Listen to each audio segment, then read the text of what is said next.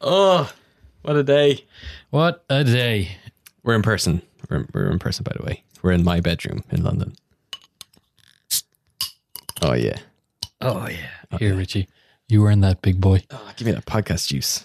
This is uh, a bit of a this is a bit of a temporal mind feck Yeah. for the listeners and us Yeah. because we've just recorded two interviews back to back. Back to back in different parts of London that are very far away from each Yeah. other. And uh, to get to London, I had a bit of an ordeal. Yeah, you did indeed. What happened? I turned up to Dublin Airport yesterday, and Aer Lingus, I'm going to name them, uh, completely fecked up with um, there was some wind interference that delayed the flights, and it ended up with my flight being cancelled. But my half flight, my half five flight was only cancelled when I got to like half ten, and they left everyone waiting and just sitting around like Aegis until then. So I had to scramble to get a flight this morning, and now hmm. I'm here very sleepy. But hmm. we did it. We did it. We did it. We did after two, two recording two great interviews with sandwich in the middle was at first what we thought was a terrorist attack when we were in Victoria Underground Station. Unrelated to the interviews. Unrelated, to, unrelated to the interviews. It just happened, but it really hampered us getting around. And then also the second venue for our interview had a bit of a a bit of a character associated with it, but he, he's actually worked his way into the show, so you'll be hearing more from him. This Fuck episode. me running. Um, but we, we don't have a lot of time because you're taking off now to go to Greece. well, not to go to Greece first. I have to go to Bristol, and Well, Gre- Bristol's kind of like the Greece of the UK. um, if I knew enough about either country to make comparisons between them, of course, Yes, yes. yeah, they both they both have ancient mythologies. of course they do. Yeah, but you, you've to run off immediately after this, so this has to be a short cold open. So I might just have the theme music cut in mid sentence.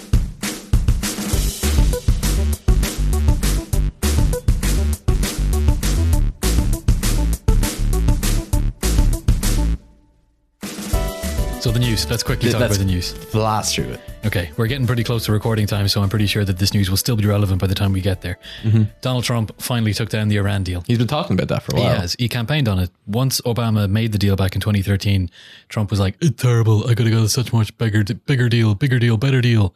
He said it was the worst deal ever created in history. So it's everyone's surprised that it took him this long to actually tear it down. Break it down for me in like two, three rhyming. Break it down for me to a rhyming couplet, and I'm just going to drop a sick beat, okay? And a one.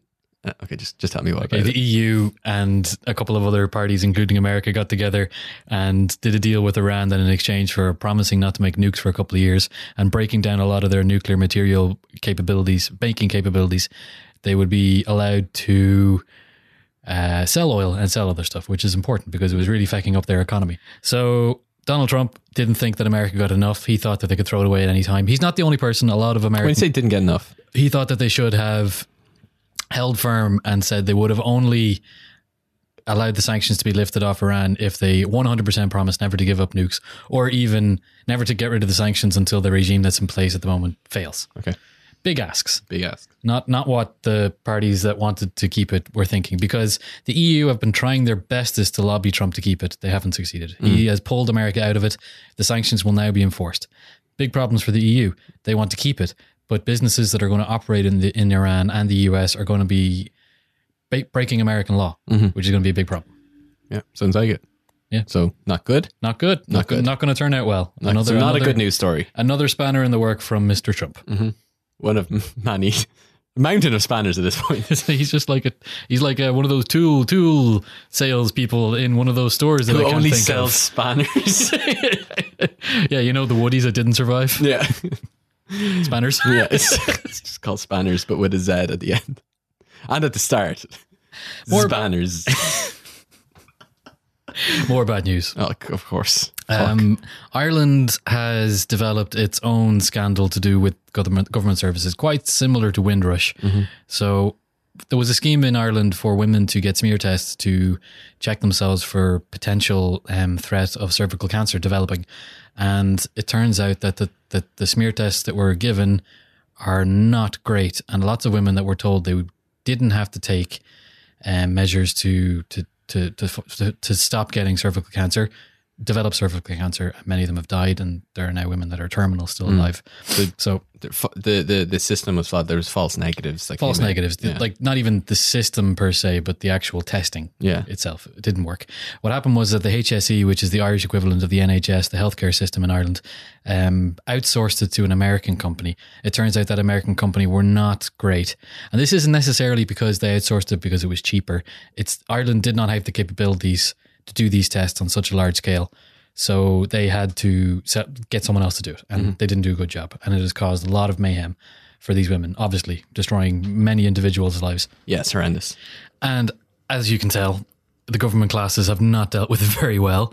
Why would they? Yeah, it took weeks for the head of the HSE to resign. He eventually did, and he's already retiring soon anyway, so it didn't really matter. Yeah. It turns out that as he was in the HSE, he got permission to be on the board of an American company, unrelated to cer- cervical checks, but still not great. Yeah, it doesn't look good. Yeah, I mean, he's not supposed to have any time to do anything else except for this very important job. Um, nobody has been made accountable. Um, nobody has been able to explain why it took a, well, one woman taking the government to court over this to to break anonymity and get claims. And nobody has even said why the government challenged her when she evidently has proof that the test didn't work and she was let down. The Minister for Health, Simon Harris, who's very busy at the moment working on the Eighth Amendment, has this also to deal with. He spent a lot of time going, I'm really pissed off. Not good enough because he's also in charge. He has to do more than just saying, Yeah. I'm pissed off. Yeah. And indeed, the Taoiseach is also saying the same. Right. Um, it's not likely that he, Simon Harris is going to lose his job like Amber Rudd did over Windrush because he is also simultaneously carrying the can for the Eighth Amendment. Right. Which is a big feather in his cap.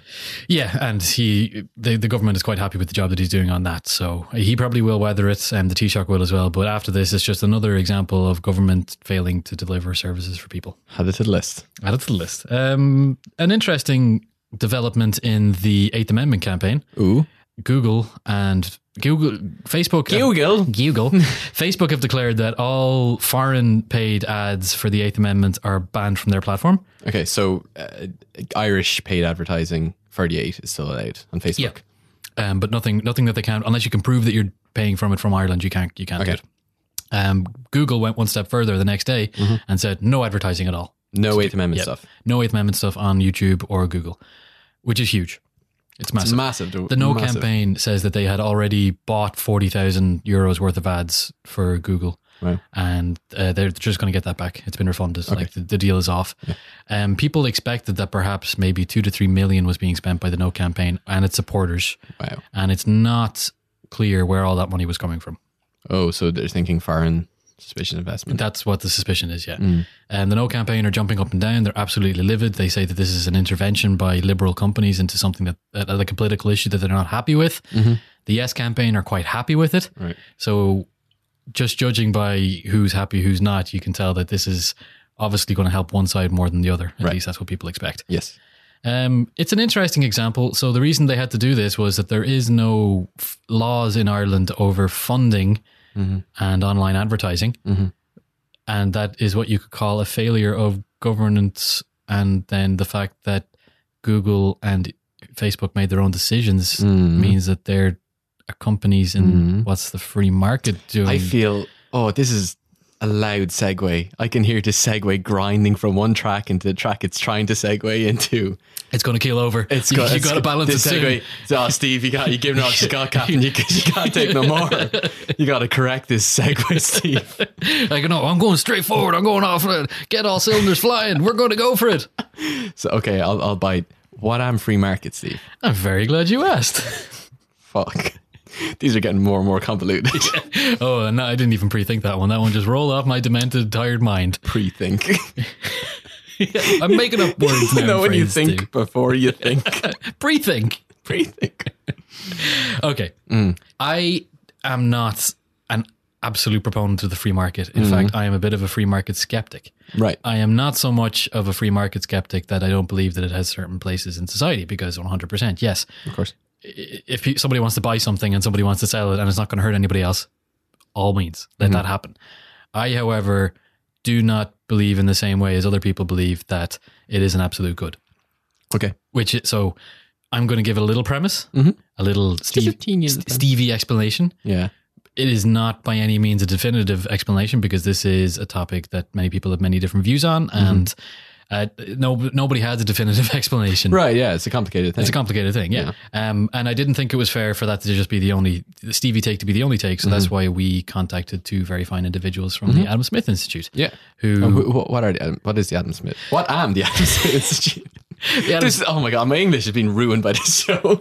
Adam Smith, Adam Smith be he he be basically the founder of modern economics. He was a uh, an academic in Scotland back in way back when, who came up with the idea that there was some sort of an invisible force that kind of regulated why people bought things the way they did and how business kind of worked hmm. without the intervention of people actually doing it. It was just like you had this supply, you had this demand, and it came in together and it worked. Hmm. He he was the first person to put that into like a concise idea, and he called it. It was a treatise called The Wealth of Nations, mm-hmm. and on the basis of that, he's called the founder of economics. The science of economics was able to develop, and now we've got to the point where it is essentially taken for granted that, Right. that it works. I mean, in this liberal de- Western democracy that we have, it is just taken for granted. So, just to give it a more in-depthy take before we turn to the two contributors, um, people believe that this supply and demand thing works just like physics and biology works. It just happens. You can cut that out. That's it. No, that's thing. Physics and biology, they just happen. You can try stop a bit. hey, Steve, you know, also just works.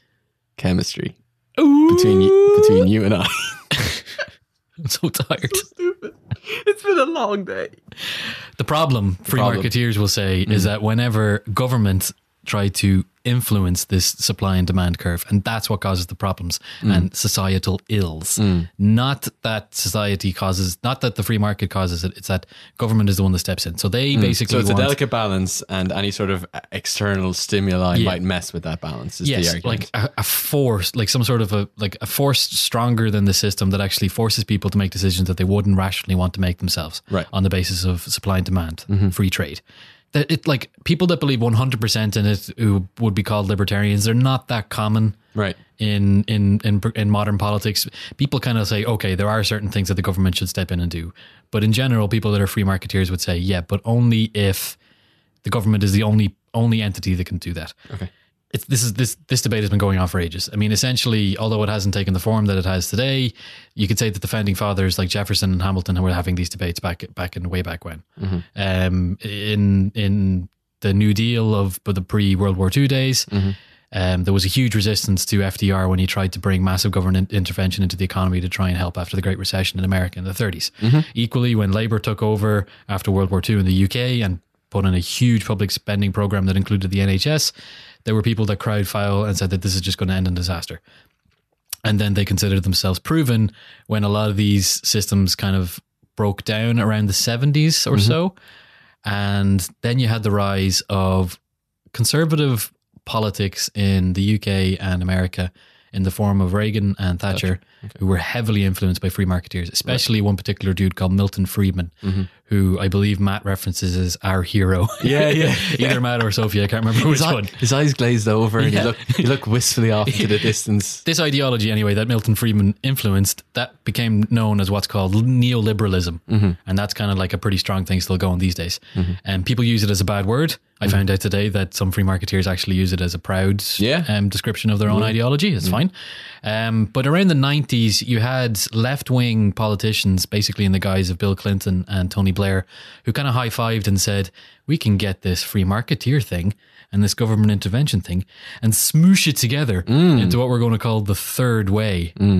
And that's like a centrist bit of best of both kind of world. Right, but it wasn't the best. of Didn't work out so well, no. I mean, we had Pissed everyone off. pissed everybody off. The left weren't happy because there was too much free marketeering, Yeah. privatization. The right weren't happy because there was too much government intervention. When was this? Uh, The 90s and into the 2000s. Okay, I'm trying, I'm trying to trying to figure out if I was happy with this back when I was nine. your Pokemon was cards poking, were I still. was, I was going to say Pokemon card. Poke- it depends. all about- it all depended on how my Pokemon, what my Pokemon situation was at that time, and whether I was happy or not. Like I mean, it essentially did continue all the way up until the Great Recession of 2008, when that really polarized Yeah. the two parties, and we're still living with the after effects of that third wave becoming the being the dominant force. And now you could say that the polarization between left and right that we see in UK politics and American politics Mm. and certain other places in Europe is really a backlash to the 90s and like the, the attempt to, to merge these two ideologies together. So anyway, Yeah. That all sounds really great, Steve.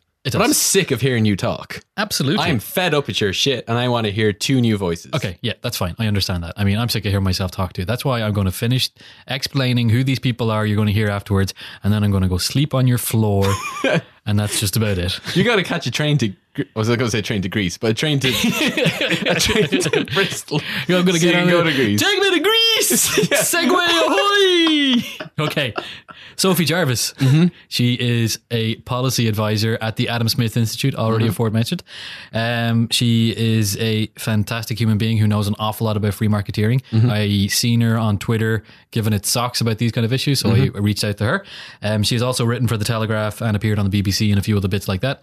We it's more than us. I mean, yeah. We've barely ever appeared on the BBC, except that one streaking incident. Yeah, yeah, that was. Well, yeah, you shouldn't have done that. You don't, you don't, don't tell me to live my best life. Uh, so she would happily agreed to come on the show, and she took along uh, Matt Kilcoyne, who is the head of communications at the Adam Smith Institute as well. What a get!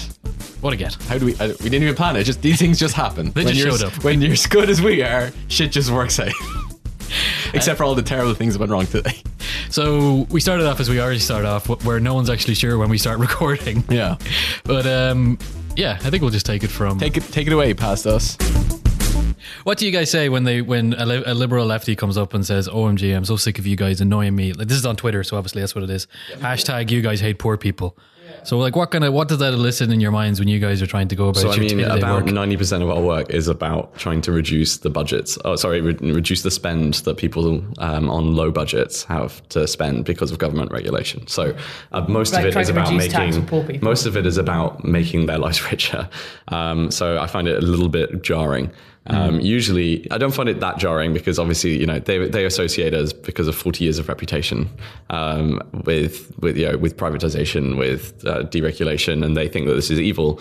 Um, I think it increases people's spending power and makes them freer, and so I don't have a problem with them having a different like way of doing it. So like, but the, the like the biggest things that we do this at the moment are um, on housing.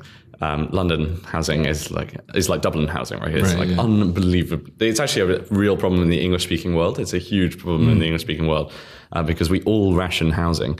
Um, and like and planning is a very large part of the of the housing market, um, and all of that leads to huge, enormous costs. It's about thirty five percent of the cost of um, of of land and housing in the UK is purely down to regulation from government. And some of that's good, right? Like, you know, we don't want fires, you don't want so on.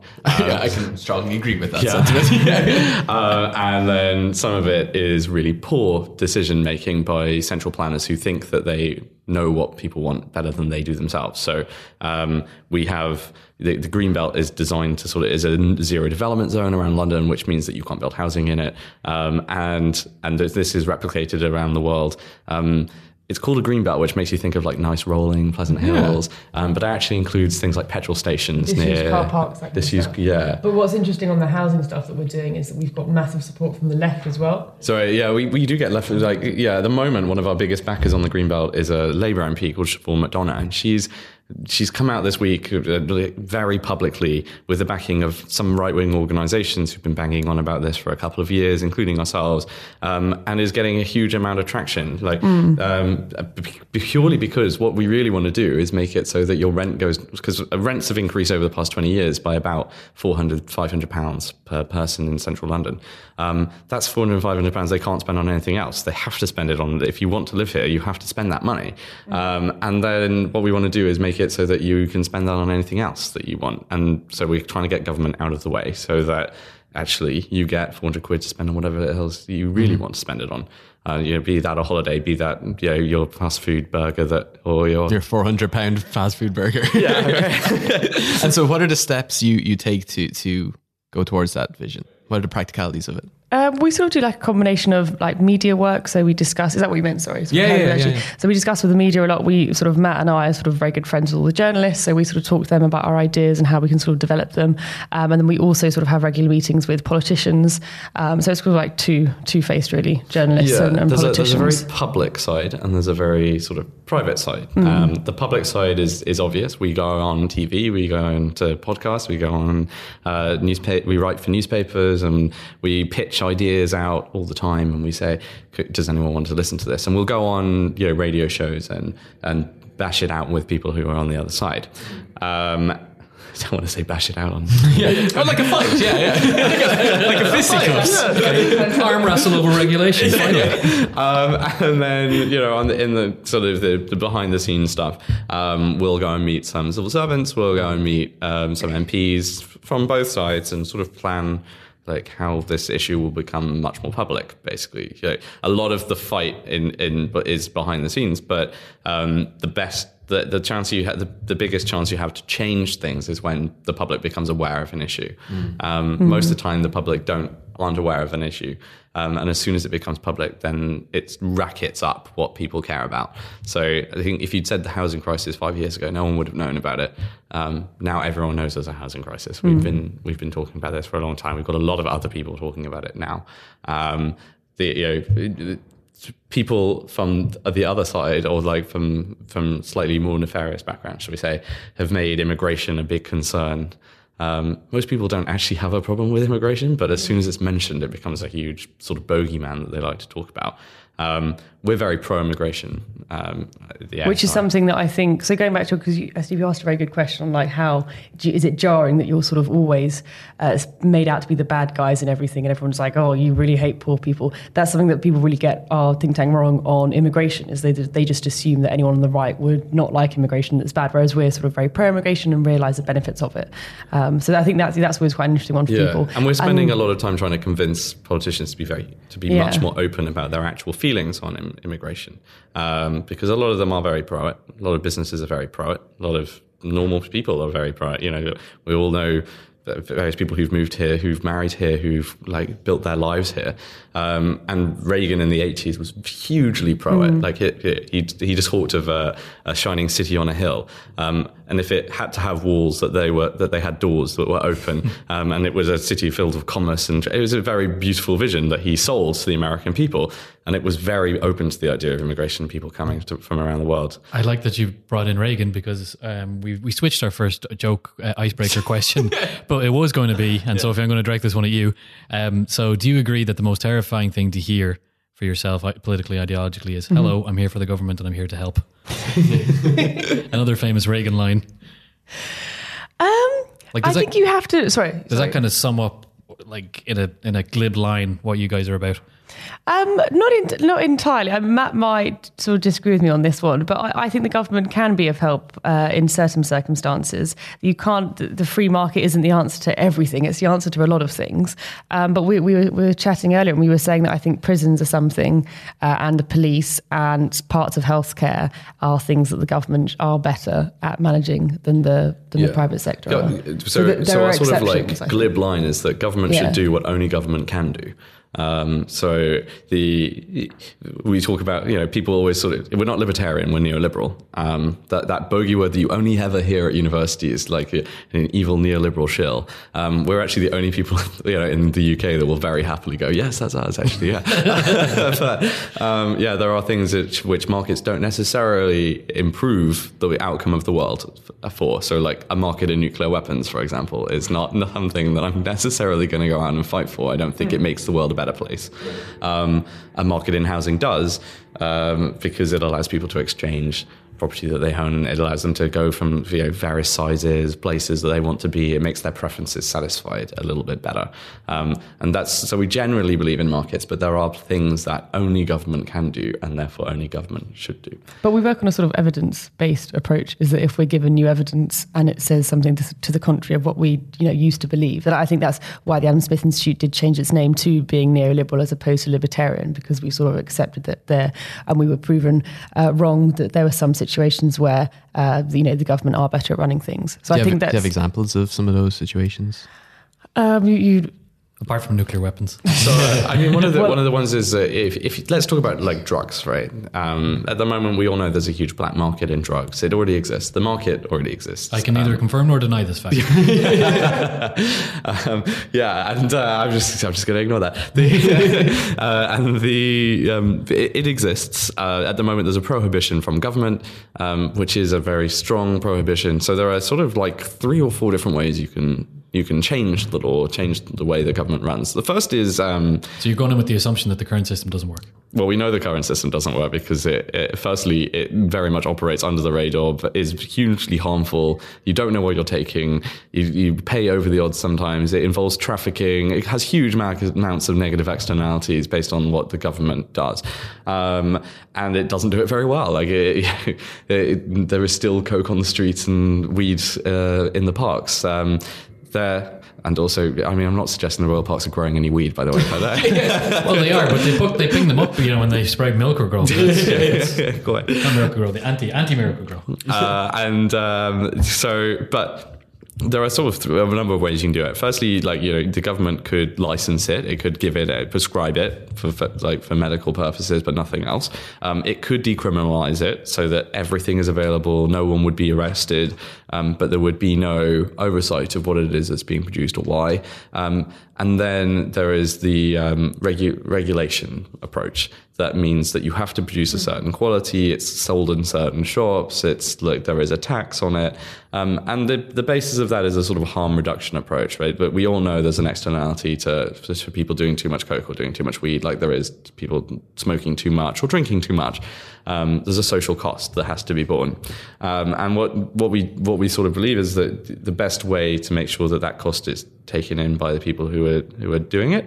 Um, and borne by, and they have to pay it, um, is to have a tax on it, is to have it regulated so that you know what you're buying, that it's good quality, and you can make a much better informed choice as an individual, knowing that certain. It's, like when you go to a corner shop and you buy a bottle of whiskey, you know it's forty percent. If you buy a Tyskie lager, it's five percent.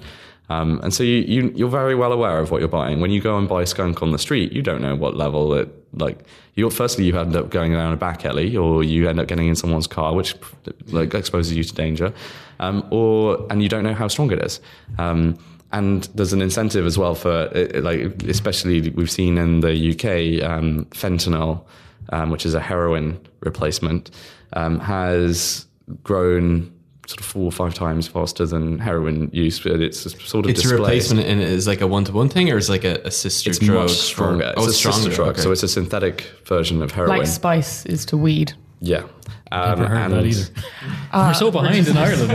Oh man. We're still organic, you know, regular heroin smokers. You're, you're very much not actually. You're actually further ahead. But we'll. Uh, but the fent- fentanyl is a, was a, was made in China and is sort of shipped over here.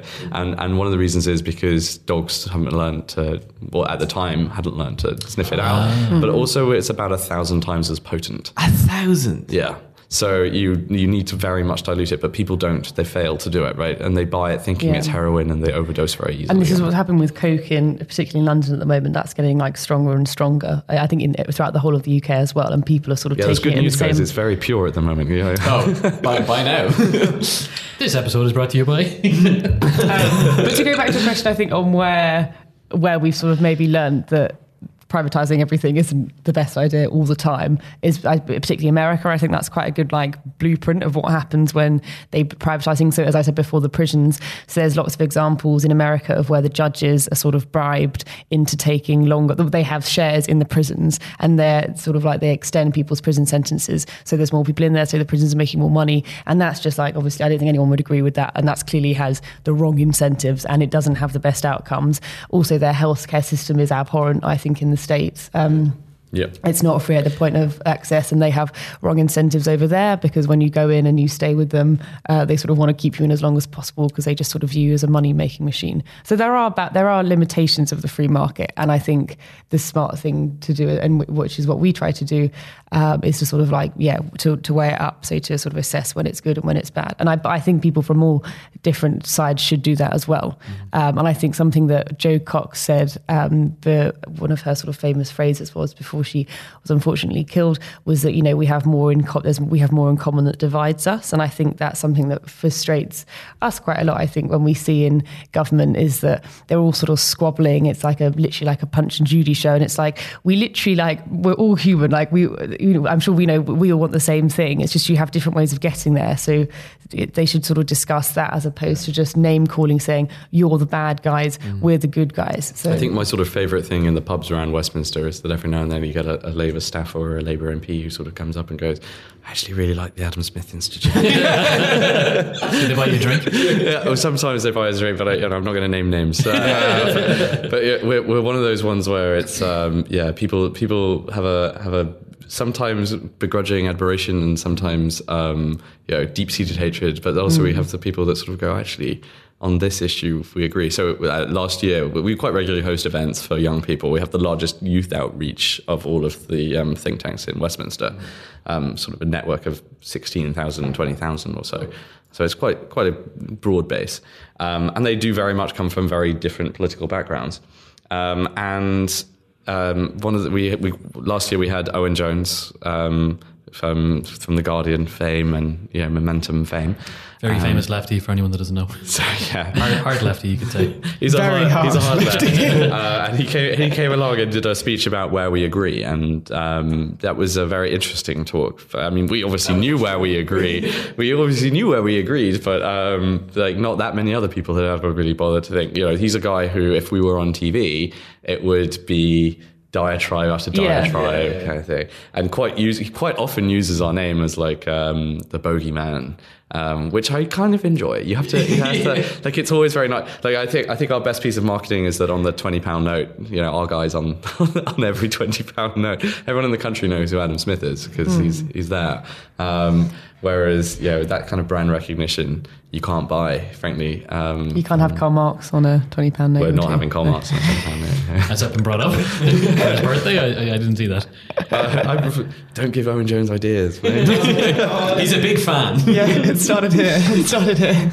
Oh, he would definitely criticize our podcast for not being anywhere near left enough. yeah, I mean, free markets are one, right? Like, uh, in certain ways, um, because yeah, even to go to Karl Marx's grave, you have to pay. I didn't know that. Really? That's hilarious. I love That's this the, so uh, much. Prague. And it's and it slants to the left as well. It's on another slight hill. Yeah. But the Communism Museum in Prague is above a McDonald's as well, which I thought was another good symbol of how the system has gone. But in other ways, you know, in other ways, the free market is on is on the decline. Um, the, in the UK, various sort of paternalistic politicians are trying to push us in a direction that is a bit more controlling, a little bit less free. Um, I think one of the so let's like one of the ones that's come up in the UK at the moment is a sugar tax and um, sort of a junk food ban. That, Oh, was that the like the Jamie Oliver spearheaded thing? He's always talking. Yeah, yeah. We say we've had enough of add enough, which is which is his. enough. Yeah, yeah. Yeah. That, yeah. and, So uh, he basically has this campaign where he's trying to sort of ban any advertising of junk food to children. Yeah, I mean, I could say he should spend more time fixing his own restaurants rather than trying to fix everyone else's dinners. But um, This is You could say, and you did. and I could, yeah. and um, but he's a, you know, it's quite bizarre that the that the state broadcasters are giving him a slot for an hour a week um, for him to basically Hey. Hi. I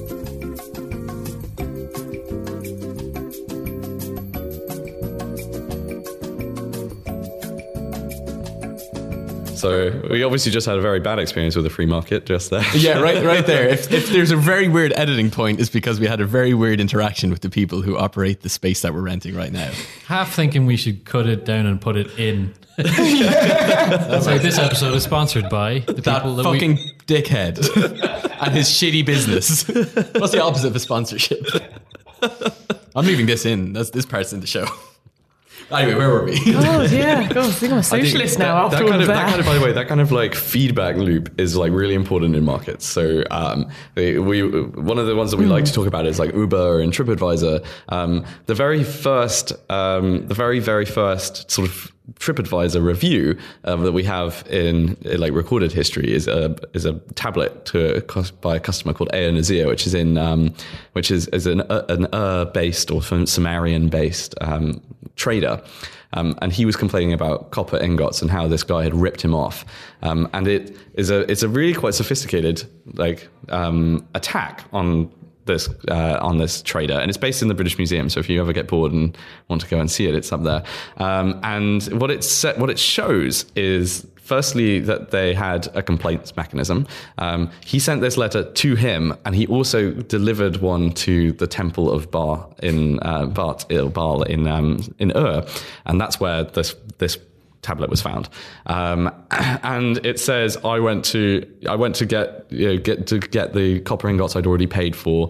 Um, they were they were not good quality. This is you're the worst trader I've ever dealt with in my entire life. Yeah, one star. It's like it's like classic TripAdvisor, um, and it's like really obvious that firstly that they had like this this mechanism, so that there, there was a semi-state regulator that kept a track, um, and that it was like it's survived, and that it was very obvious. People could go and pick this up and like go, oh, would I work with this guy? And read and be like, no.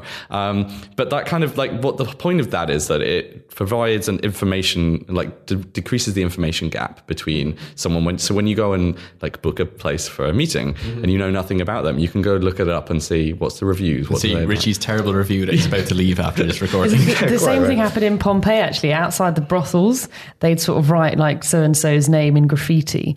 So this is this is Sorry, I thought you were going to say they, re- they reviewed the volcano after erupting. One star, killed my family.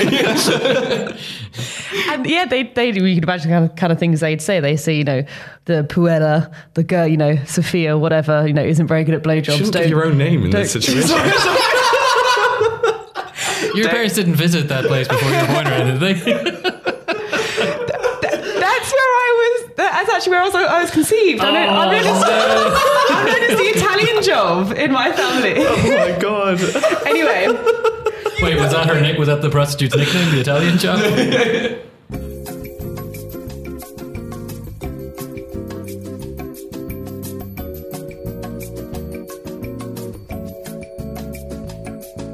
What was that? Was that after? It's it's just a sorting out payment. He did apologize.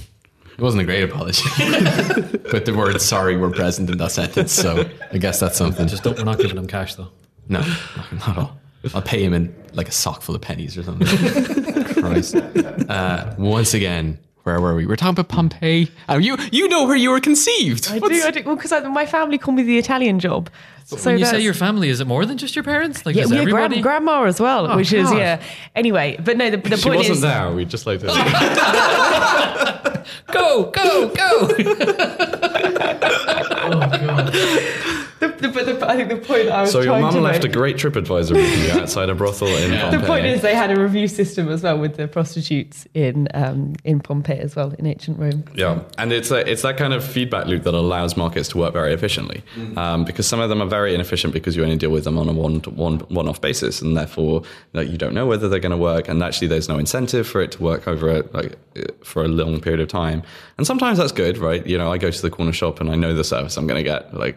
Um, but and but you know sometimes I like working with my barber and actually I prefer them to know me and con- continuously. And actually having a review system means that I know that that's a good one to go to in the first place and allows me to have recourse if it goes wrong. Um, and it keeps them honest it keeps everybody buying and that's the kind of thing that but I thought it was quite an interesting tip. Yeah, this business could uh, could could stand to listen in on that little so, little conversation. What about when government steps in to provide for things like social services for the people that um, end up at the at the at the bad end of the of the market, whose parents weren't maybe as successful in life, and so they're born into it?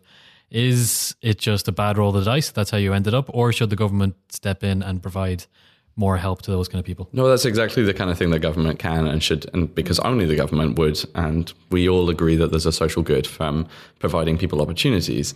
Um, But I think to prevent people from getting there in the first place, or to maybe sort of try and like lesser uh, the extent of their poverty, that they should do things like reducing tax, like something something that wasn't really shouted about, uh, unsurprisingly, in Jeremy Corbyn's campaign, is that he actually wanted to reduce uh, the personal income allowance, which is like the bit that you don't get taxed on, um, from eleven thousand pounds to six thousand pounds. Now, you tell me a family that's on like fifteen thousand pounds, they're not going to be very happy. They're now being taxed on five grand extra like uh, and so for, uh, for me that's what really winds me up when i get told i'm a nasty person because i don't vote for jeremy corbyn. And i say no like if you actually looked at his policies? Like he wants to like he would end up Fine, making people worse off. Yeah, and, and that's that's our thing that we don't think that the best way you could, the best way you can help people is to reduce the amount of tax they pay. And these are this is these aren't like the rich people I'm talking about. I'm talking about the people at the bottom of the um, the bottom of the scale. You reduce their tax. You don't say, oh, we're going to put more money into I don't know state cinemas or the you know the NHS or, or, or things things like that. I think the best thing you can do is to literally give them more money. Um, there's a great example. There were 13 homeless people in Australia recently that were given three grand each, which is double what the state um, spends on the average homeless person, and they now all own homes and have jobs. So I think uh, for something that Milton Friedman, one of our heroes, says is that you just you when you get given money yourself, you spend it a lot better than anyone else does, or you spend other be- you spend it better than other people's. So No, I yeah. mean, for, in terms of like, I, I think it's quite patronising to assume that the state is is able to provide for people better than people, uh, and also knows what people want and need better than they do. Um, there is no middle class person that sits there and is like, oh, if only the government spent all of this on my behalf, they would do a better job. That they're very happy to do that for poor people. That they're very happy to be like, oh, well, you shouldn't give them money. They should give you know give them food stamps, so they have to spend it on food rather than spending it on alcohol or whatever. But then at the end of the night, they go and buy a bottle of Beaujolais and uh, takeaway and feel you know feel nothing. uh, They don't think anything about that. But um, when someone goes and buys a can of Stella. Um, they look down on them. They think that they are making bad choices, um, and that that their choice is just as valid as as yours. They just don't have as much money. If they had twenty grand extra, they would probably do pretty well for themselves and be pretty happy about their lives. And they wouldn't want government involved in, in the same way that they do. And this kind of principle is true as well. So with the sugar tax, obviously that's on that's on sort of fizzy drinks. Poor people generally drink more, you know, more fizzy drinks than, than rich people do. But where's the tax on the really you know super duper uh, fatty sugary milkshake they've got at the Ivy? There isn't one. So like that that's something that, that frustrates us at all, and we feel as though sin taxes, so the massive hike on cigarettes, um, the sugar tax, um, the sort of stuff like that, that that hurts the poorest, the hardest, and that's something that we. But they always manage to make exemptions for themselves. The, Yeah. And it's, uh, you know, you're never going to get, you don't get a cheese tax. Uh, I'm, No. I'm sure Jamie Oliver has got Or it one ready, tax. ready to go. But you get it port, But you on- do get what, yeah. And, and like alcohol duty is really interesting, right? Because um, government likes to, likes to go and push its own native industries in a protectionist way. So like cider from the West Country, um, doesn't have very much tax on it. It's very tax efficient. Uh, beer, craft beer as well, very nice, nicely tax efficient. Um, but if you are producing a lager, um, then heavily taxed. If you're producing like whiskey, very nicely produced, gin as well, very nicely. And these are just how they the, the different how they define each of these alcohol types. It's just different tax. and then and then they give them those. different yeah they give them Really? different brackets different subsidies and then also the the way that the escalator works so it goes up in every year on to, on various um, alcohols um, and all the ones that MPs drink the most oddly enough are the ones that they don't tax as much um, When you said and- escalator, is that like a term that you guys use? Ah, so for- no, so it's um, it's a, a government term, and it means that every year at the budget, um, it would naturally go up. So they say Okay, it so it's will like go up by this much every year. Over five years, it will go up this much. Okay, Yeah, um, and sometimes they freeze it and they make a big fuss about how they fro- frozen it, and it's like, guys, you, you wouldn't need to freeze it if you hadn't said you were going to do it in the first place. But but That's a pretty clever uh, political tactic. All right. It's a lovely political tactic. It's bad policy. Um, but in terms of like you, you were mentioning social care. Um, so for us, obviously, the social care has to be provided. Is it best provided by a state producer, or can the state pay private producers to do it? Um, and actually, the the evidence suggests in, in things like healthcare and social care, actually, um, so long as it's free for the people who are using it, um, it doesn't really matter whether it's done by the government or done by a private sector um, body. And actually, it's cheaper slightly to do it from the private sector and has better results. Is that just um, because of the efficiencies of a? There are some efficiencies of scale, um, like, but also like competition within it keeps them honest. Yeah. Um, so this is how most of the European healthcare systems are run, and they have far better health outcomes than both the US and the UK. And they spend, I think, very, very marginally a little bit more on healthcare per capita.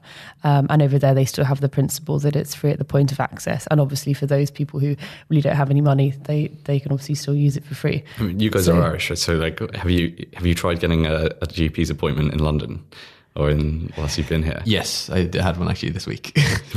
did it? Was it great? Was it? Did you have to wait three weeks for it? no, I, I booked it on Monday evening and I had it This is on so Friday. impressive. I've literally never heard this. Yeah, This is so yeah, good. literally, I, I, I, yeah, Monday. fa- but usually when I meet Irish people, they're like, Why do it like 'cause you pay fifty euro? I think in Depends. Yeah. Yeah, between 40 and 60 usually. between 40 and 60 um, and that makes you go frankly it makes people turn up to the to the appointment um, one of the things that happens in the uk is it's free so people block book um, and they go i have to come like every one every two weeks well, you So only pay if you go.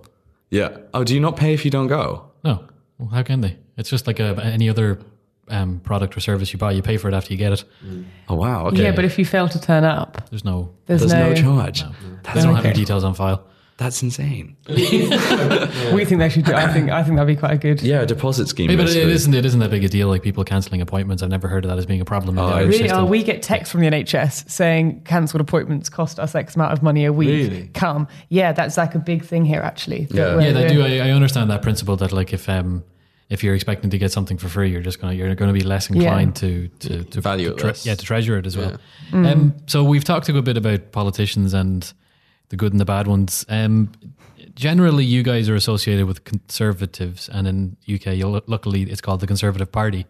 Is that generally fair hand- to say who, that. who you guys? do it's easy to remember. It's, nice, it's a nice mnemonic device. is it generally fair to say that you guys would lean towards supporting those kind of parties, or so as an institute think- we're separate as individuals we all have our own preferences but I, I think it all. I think the, it all depends on the current political climate. So at the moment, I mean, we've got a socialist that's on the opposition, um, and we have someone. Uh, the Conservative Party are currently very socially illiberal, which we all can't stand. We're all very socially liberal, um, and she she's um, introducing energy price caps.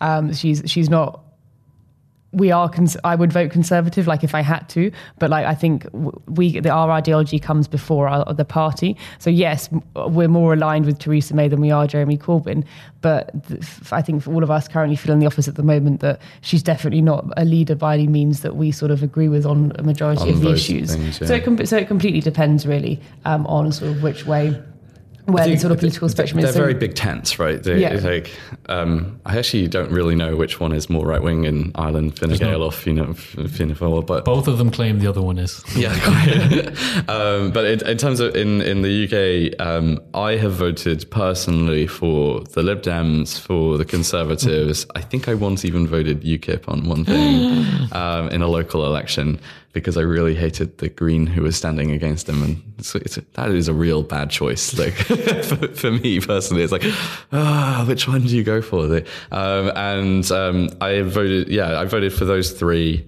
I can't see myself voting for a Labour Party under Jeremy Corbyn. He's a, for, yeah, for me, he's a communist. I wouldn't do it. We always say that Um, we vote for policy, not politics, basically. So, if, so if a Blairite government uh, got in, you know, with the opposition tomorrow, and they had people like Chuka Umunna, who's who's really cool, um, Jess Phillips, I, re- I really like her. If they had sensible Labour people in, basically, I vote Labour tomorrow. So it's not really that we're aligned to any party; it's just we care more about the policy than the politics. Yeah. Um, but yes, traditionally we are known as. But we're not going to go and vote Trump. Like, Yeah. like, let's be honest. Like, we're, Yeah. we're, we're conservative, we're neoliberal for a reason, right? The, the point of the, the, the monarch and neoliberal sort of for us means that you take the world as it is, um, and uh, you, you work with what you've got, um, and you try and push people in the center ground to sensible policy, evidence-based policy decisions. Now, if you've got an ideologue um, on one side or the other, they're just as bad. Um, they don't they they don't listen to evidence, they don't listen to argument,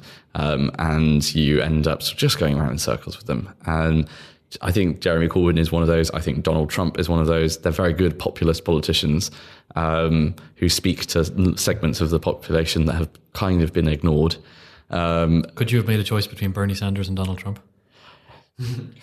or third party? That is a horrible. Is this a hypothetical? I, Yeah, I yeah, would have yeah. voted for Donald Trump against Bernie Sanders. Ooh. Um, I would really have struggled with the with the decision, but I would probably have done it. Um, against Hillary Clinton, I, yeah, it would have been Hillary. Um, cl- clearly, um, although I do enjoy his, you know, the the manic like chaos. I think because he's so. living I think one thing to say about him is that he's well, he's so crazy that I think all the other bad leaders in the world have thought, shit, this guy's actually going to press the red button if he gets the There's a- chance. so I think they've all been sort of scared into thinking. There's a great sort "Okay, of we'll neocon quote of uh, uh, in, from the '60s about like an American president has to have his finger on the button, and the world has to think he's crazy enough to press it. Like, uh, Well, that's, that was um, Kissinger and Nixon invented that policy over Vietnam. What was it called? It was like the madman theory. Yeah, the madman They had to believe that he was. They had they had to convince the Vietnamese that he was mad enough to drop nukes on them. But I think it's been pretty much um, proven to be false. They didn't, they didn't Yeah. really care. Although Trump's giving it a run Yeah, for its he's money, leaning right? into this. so, so Trump, from a free market perspective, criticisms on him. So there are some good things and some bad things. That, so the, the good things that are, that he's done are not him. Um, they were Paul Ryan. Um, now Paul Ryan has some pretty bad views on social issues, like nearly all Republicans. like, they're- Yeah. this this is the weird thing about politics, right? Is that it's quite often you, you get big groups that are married to positions that they probably don't need to be, and they end up having to defend positions that they'd rather drop. Like, but they can't because that's the electoral calculus. So The problem of the left-right spectrum is actually when on social and economic issues, it kind of works as a diagonal Yeah. between each. It's like, oh, I want to Yeah. be pr- pr- uh, free market and free social issues, but I don't have a party to do that because they want to just pick one or the other. Yeah, exactly. So I exactly. think, I think the slashing the income tax and the corporation tax is, I think, for um, in the short term for poor families is good, but we don't know if he's actually going to get that money back through the economy growing, which is what he's banking on. But his tariffs, his steel tariffs, are just silly. Um, I think for every one job that he's going to save uh, in the steel industry, they're actually going to lose uh, in other industries five jobs because then steel becomes too expensive and they have to cut costs. So I think the net uh, figure of that will be that people lose out, American workers lose out. So I think he's, yeah, I think he's not. His He's economic great. policies aren't aren't sound. Um, which is, I don't know, is, is there anything you like that he's in particular that he's done? Or I mean, I like full expensing, which was uh, Yeah, part yeah. of. So um, it's, it's just a it's a very technical tax change that has been done by Paul Ryan in the huge tax bill, and it will probably lead to huge amounts of economic growth. I'll take your word for it as somebody who works for an economic think tank, but to be honest, I never heard of it. Yeah, it's it's we, we- I think we call it the uh, and we've made a thing of this. It's the best idea in politics you've never heard of. Um, You guys are good at those small lines. he is the head of comms. So- That's why he's got the tweeter. Um, so, what do you guys? What's what's the free market response to what happened in two thousand and eight? Was bailing out the banks and the financial financial industry? so glad you asked me this question. Was it a good thing? So bailing out the banks was it a good thing? Uh, the, bailing out some of the banks, probably not. Um, was it a good stopgap measure? Probably yes. Um, should they have ever got into that position in the first place? No, they shouldn't. Um, we were calling them out for about four years beforehand. Um, we're still calling them out. When you say calling them out, who are you calling out? Government regulators um, for the way that they handle banks. So That's not what you thought he was going to say. you thought he was going to say that. Yeah, of course it was. Of course it was what I thought he was calling out the banks, and I was like, wait, what? I was getting confused. Like, you know, you, you if you if you are working in an industry and the rules are set by somebody else, oddly enough, you play to what the rules are, and the competitive market means that they play to the edge of the rules in many situations. So. Um, some of them What, make lots what of do you mean when the rules are set by somebody else? You play to those rules. What would you do if you set your own rules? Wouldn't you just not follow rules? And just No, so so like? so what we there are two two sort of responses. The first is um, that so we we have papers out every year actually called like looking at the state of the banks, um, whether they're credit worthy, um, whether they are like di- still doing this kind of risky activity. What's the regulator doing about it? Are they calling them out, or are they just, or have they created tests? We call it the the stress tests that uh, pass all the banks every single year, um, sort of tick box exercises. Now there are two major problems with this. Firstly, it straitjackets them into a single model, um, so they're all doing exactly the same thing. Um, B, the tests aren't very robust and they're not very good, and actually the way that you game them is very risky. So a lot of so one of the ways that you can reduce the sort of like how risk how much risk you've got on your books um, is by increasing the amount of things that is known as like risk risk weighted assets, um, which are at zero. So you times lots of things by zero, you get lots of zeros, so you end up with a very nice small number of risks at the end. Um, and one of the things that you can put as zero risk the, in, under the British banking system and under the, most of the European banking systems um, is uh, government debt, um, and that for OECD markets. So if you've got Italian debt or Greek debt or Cypriot debt, you can pile this up. Lots of this has lots of risk premiums attached, right? If you're a bank, you go and buy that, it's five, six percent return per annum. So they're making lots of money off this. The government then says this is not risky at all, and they then get passed off. But we all know that it's risky. Everyone in the market knows it's risky. We know it's risky because it has a price attached to it. Uh, the reason why it gets 6% and German debt only gets 0.5 or British debt only gets 0.8 is because it's much riskier. Now, the way that the, the market works is because the, the, way that you should do it, or we think you should do it, um, is that you you you have to do you ha- instead of doing um, a, a, look at their balance sheet once a year or once a uh, I think it's once a quarter. Um, you do it on a continuous basis through a market. So you force them to constantly publish their their um, the way that they what they've got out there and why they've bought it on a much more regular basis, and then their share price will reflect the actual risk that they're taking. And we know that, that people think that they're much riskier than they are because their share prices are well below what you'd expect for a company that government has said is great and wonderful. Um, and so, yeah, we're calling them out. We're still calling them out. We expect one of them eventually will go and we'll end up having to bail it all out again. Um, and that will be a bad situation for everybody because actually all you do then is incentivize them to take more bad risks later down the line. And no one's learned any of the lessons. I think, but I think what so what we're talking about here is a sort of relationship between uh, companies and regulators, and something that we're really keen on at the moment is with all the sort of fintech companies that are being set up, um, the FCA have actually created something called a sandbox, which is literally where uh, companies are allowed to sort of play like children are in a sandbox, and the regulators sort of like sit on the outside and sort of look in and only um, and sort of let the companies set the regulations themselves. I have an of, image now of the lo- baby Looney Tunes with like RBS yes. as, as big yeah. it's more like Boss Baby, the, the, the oh, latest yeah. film, yeah, right? You know, a guy in a suit, like playing with it. that's, that's a better um, and we, we like that idea. We sort of like, because I think what, to me, what the 2008 crisis showed is that there's clearly a misunderstanding between the banks and the regulators. And I think maybe the sandbox is going very well at the moment. Um, there's lots of tech companies set fintech companies set up in England because of it. Um, so I think maybe we should sort of aim to a system um, sort of more towards that. And then, of course, you have the issue that fintech might actually just take all the businesses business away from the big banks, so they actually cease to exist. That might that might happen. I mean, they're they're particularly agile and sort of nimble. So we could we could very easily see that happen. Yeah, um, and we shouldn't be scared of companies going under. The inefficient companies go under. Um, a mm. bank going under, the, the too big to fail moniker that came out of 2008 um, was bad news, frankly, because it said that, that effectively that these were nationalized industries that were private um, and then would be bailed out by taxpayers. That's basically what we've got. Right? Worst of both worlds. The worst of all worlds, possible world. Um, and it, there's a really great lesson actually from Adam Smith's time um, in Scotland. There was a huge crash um, in the in the Scottish system. Based um, on the Caribbean or something, wasn't it? Yeah, yeah, it was. So there were a number of investments that went badly wrong and ended up. The Irish lost a lot as well, Richie. That's why we're not rich now. They did. That's exactly why. It's, it's also. That's why we don't have a studio. We're in this shitty, shitty conference center with, with terrible mean service. Bullies. With mean bullies who bully Richie. It's the. It's also the reason why America's independent. Um, a so lot swings of the, and roundabouts. A lot of yeah, so right. many bad things.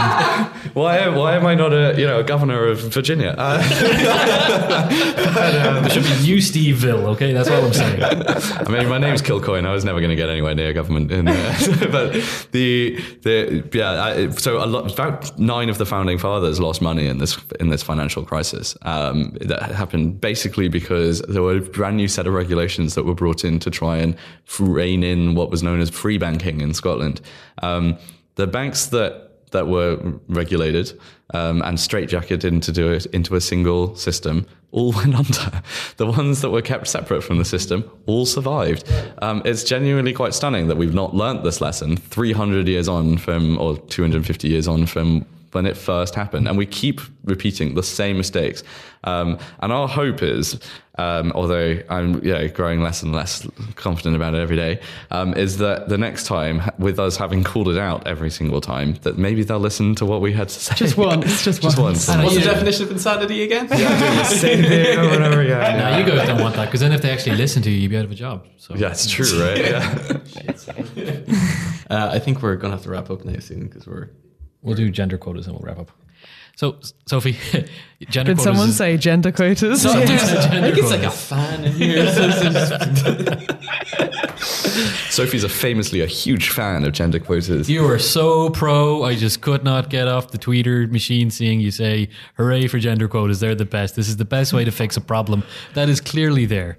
Is that a good su- summarization of your view? I can't stand them. They're, they're, the thing is, I think they have obviously very good intentions, but I think the outcome is the that road to hell is paved with good intentions, right? Yeah, um, I've never I been think there. I don't know. it's like Swindon. It's not They're they're demeaning. They they they also just don't work. So in Norway, they've imposed uh, quotas at board level uh, for women's gen- gender quotas on the board, and it hasn't seen any decrease in the gender pay gap or um, an increase in the amount of women sort of taking up higher positions or even entering the company. So they categorically don't work. I think they actually do the opposite. Um, I know the, the BBC have a gender quota, and we recently um, someone in our office got told on the phone the other day, uh, "Sorry, you had really good opinions, but you can't come on because you're not a woman." Um, and we they wanted it. It they was all, explicitly said that in the. well, I think their exact words were, um, "So you can't come on for gender balance reasons." Um, and I just like honestly, as a woman, like it's something I get. I mean, as you all know, I get very angry about it because it, it, it doesn't do anything for women at all, and it literally just means whenever I get a call from the BBC or from other people that I know have these sort of quotas or targets or whatever, when they call me saying like, "Do you want to come on?" I think, is it because I'm good or is it because I'm a woman? And it, there's nothing more that there's nothing else that sort of destroys your confidence as much as that. Um, I hope you asked me on because I'm a woman today. sorry, sorry, sorry, because sorry, because because of my No, the other one. The other one. Um, but yeah, and I, I don't think it doesn't it doesn't do women any good. And also, like being frank, like I think within the office as well, certainly it doesn't do you any good within your you know sort of own circle because I think if I do get asked on something, I like if if there weren't these gender quotas that, that they were so open about, I think you know boys definitely or you know the other men in the office definitely look on and think, well, okay, is she actually any good or is it just a woman thing? Um, and so it's terrible. Like, I think the outcomes are really bad from it. I don't know why. It's actually counterproductive, and it really winds me up. It's patronizing. It's Yeah. It's insulting. It's It's the same with Sophie, any kind of Sophie has like incredible views and goes on and smashes it on media anyway. She'd like she'd get on if she wasn't uh, like the gender balance of the BBC. But it uh, it is very insulting to like hear for yourself that it's like Yeah, and it's and it's the same with ethnic minorities as well. Like if I was an ethnic minority, I'm not, and you but you, and you're just being asked on sort of you know uh, make up the numbers. I, I, I, I mean, do, what do you guys think? Do, you, you thi- disagree? Um, I, I think. I I wonder. Is it? Do you So think? I'm not going to bite your head off Yeah, you yeah, no, by the that's- way, Yeah, yeah, no, that's fine. Just do you think? Richie was definitely afraid of that. do you think it exists to to counteract some previous like inherited social structures? Like there was at Yale did a, a, a an experiment. I don't know if you heard about with the CV, the fake CVs that were sent out to businesses with like Jonathan and Jane, and then the Jane one got less callbacks and like offered four thousand dollars less in salary. Do you think it's in terms of like built-in uh, biases, it works to combat those Um, somewhat? I think there definitely is something called unconscious bias. I don't think this is the way that you solve it. I honestly think uh, with that, that will just come with time and the sort of more women that you get. Because basically, you know, 20 years ago, women didn't necessarily have to work, but whereas now you get like an awful, like most couples sort of both, both work now. So I think that will just change. But I think when There definitely is like an obvious like there is still discrimination when you go Yeah. on when you go on when on media and I sort of monitor the social media. Um, you get a lot more abuse, a lot more like angry, like Yep, and that was proven with the, uh, with the in the recent election. Like Tory female MPs got the most abuse by far, um, and it was the same with Labour. And look at look at the way Diane Abbott was treated in the local election. I mean, it was just okay. She was a bit useless, but I think a lot of the comments that were targeted towards her were not just because she was a bit useless. Um, it's because I think she's a woman and she's an ethnic minority. And you know, I think we all saw Boris in those interviews, and he, he was bloody awful. Like he was really, he was equally as incompetent. No one really said anything. So I think yes, it's definitely an issue, um, but I don't think the quotas is the way of solving it. And as I said before, they will actually do more harm than good because if you do, and the, the big problem is if you ever get on anything, people just think you're there because you're a woman, not because you're any good. And that's. I mean, my my dad. I think worked- that undermines the long term success of women in the yeah. workplace. Um, so yeah, even if you are any good, people don't think that. Um, and it's happening every like uh, I've got a lot of friends who work in the city, like my dad included, and they just they can't believe the extent to which companies are now sort of just promoting any woman they can to uh, to make to make their gender quotas and or you know gender pay gap or not better, and it, it literally just creates more resentment. And I hear I think it stores up a backlash in Yeah. like the worst possible way. And I hear very sensible, sane men slating women, being like, "Oh God, she's only been promoted because she's a woman," and so it's not doing anything. And you and- don't know if that's true or not. You, yeah. No, but I, from the people, and this is anecdotal, but the, the from the people that I've been speaking to about it, they are not sexist men, but they are very angry about it. And I would trust that if someone was promoted because they were a woman, but they were also good, they wouldn't say anything. But we just don't know. This is Yeah, this you don't the know. thing. It could still be the automatic reaction because the quota Yeah. is there. Yeah, but Yeah, I also yeah, think yeah, like this kind of like this this kind of culture war, um, or it, it stokes a culture war, and that's the kind of thing that leads you to the populist politicians like Trump, uh, because it really does. It, it so I think that's that what's happened over in, in the states is that they've they've taken this whole snowflake idea too far. Oh, you can't you can't say anything because someone might be offended by it. And what it then actually results in you electing someone like Trump, who is obviously not PC in the slightest and isn't sort of bothered about ever offending anyone. So I think I think yeah, it sort of it spirals and it sort of it's There's definitely still the potential for this in the UK. Now we had it with like Farage and UKIP. Um, the, e, the Brexit referendum killed them because it, their raison d'etre got taken up by the two largest parties um, in delivering it. The but but that kind of you know laid back Farage, who's the guy in the pub who has a cigarette and a drink and tells you you know tells you the rude jokes. Definitely there's definitely still an undercurrent of waiting for someone who has that like and and that this kind of action Yeah. stores up that kind that of that following will get bigger, I think, because people will just get fed up of you not being able to, I don't know, make make any sort of jokes, perhaps in the hmm. office or w- when Yeah, people are getting always- I- preferential treatment because they are an ethnic minority or they're a woman. So I think I think it will get worse and worse and worse, and then yeah, you end up with a very sort of angry white man situation, which is what you see in Charlottesville. I mean, like they people had like, I mean, I know it's America, people, people had like guns there, and they that was like a sort Yeah. of big. But I mean, And I, I worry I would- that if you, if, just the challenges on it. I don't think necessarily saying the only reason we shouldn't be politically correct Well- is not to offend people is because the people who would like to offend people are going to get offended. I mean, I don't think that's necessarily the best way to do it. But look, just in case we offend the fellow who's already interrupted us three times, we better go. We better wrap it up. Um, thanks very much, you guys, for coming Yeah, in. this has been fantastic. We can 100% say that this was not gender quota, and you have But we did get we got a boy and a girl. We got a boy and a girl. So if it was, we passed. we passed. if anyone's grading us out there. These two snowflakes are going to go home happy. This has been a production of the HeadStuff Podcast Network.